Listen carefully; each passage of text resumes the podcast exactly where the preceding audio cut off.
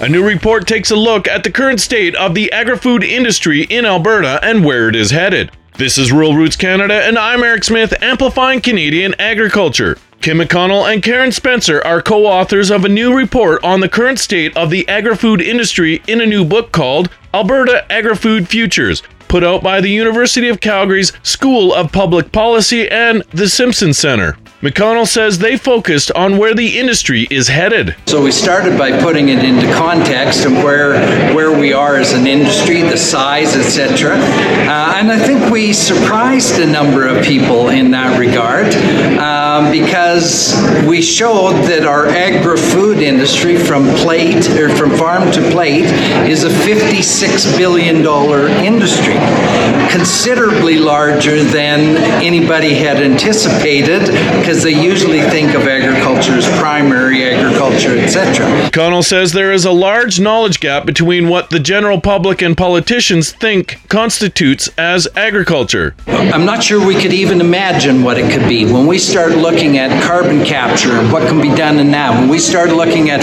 all of the technologies from autonomous vehicles to, to processing to the, the ingredient stuff that can be done in the whole works to biofuels to bioplastics.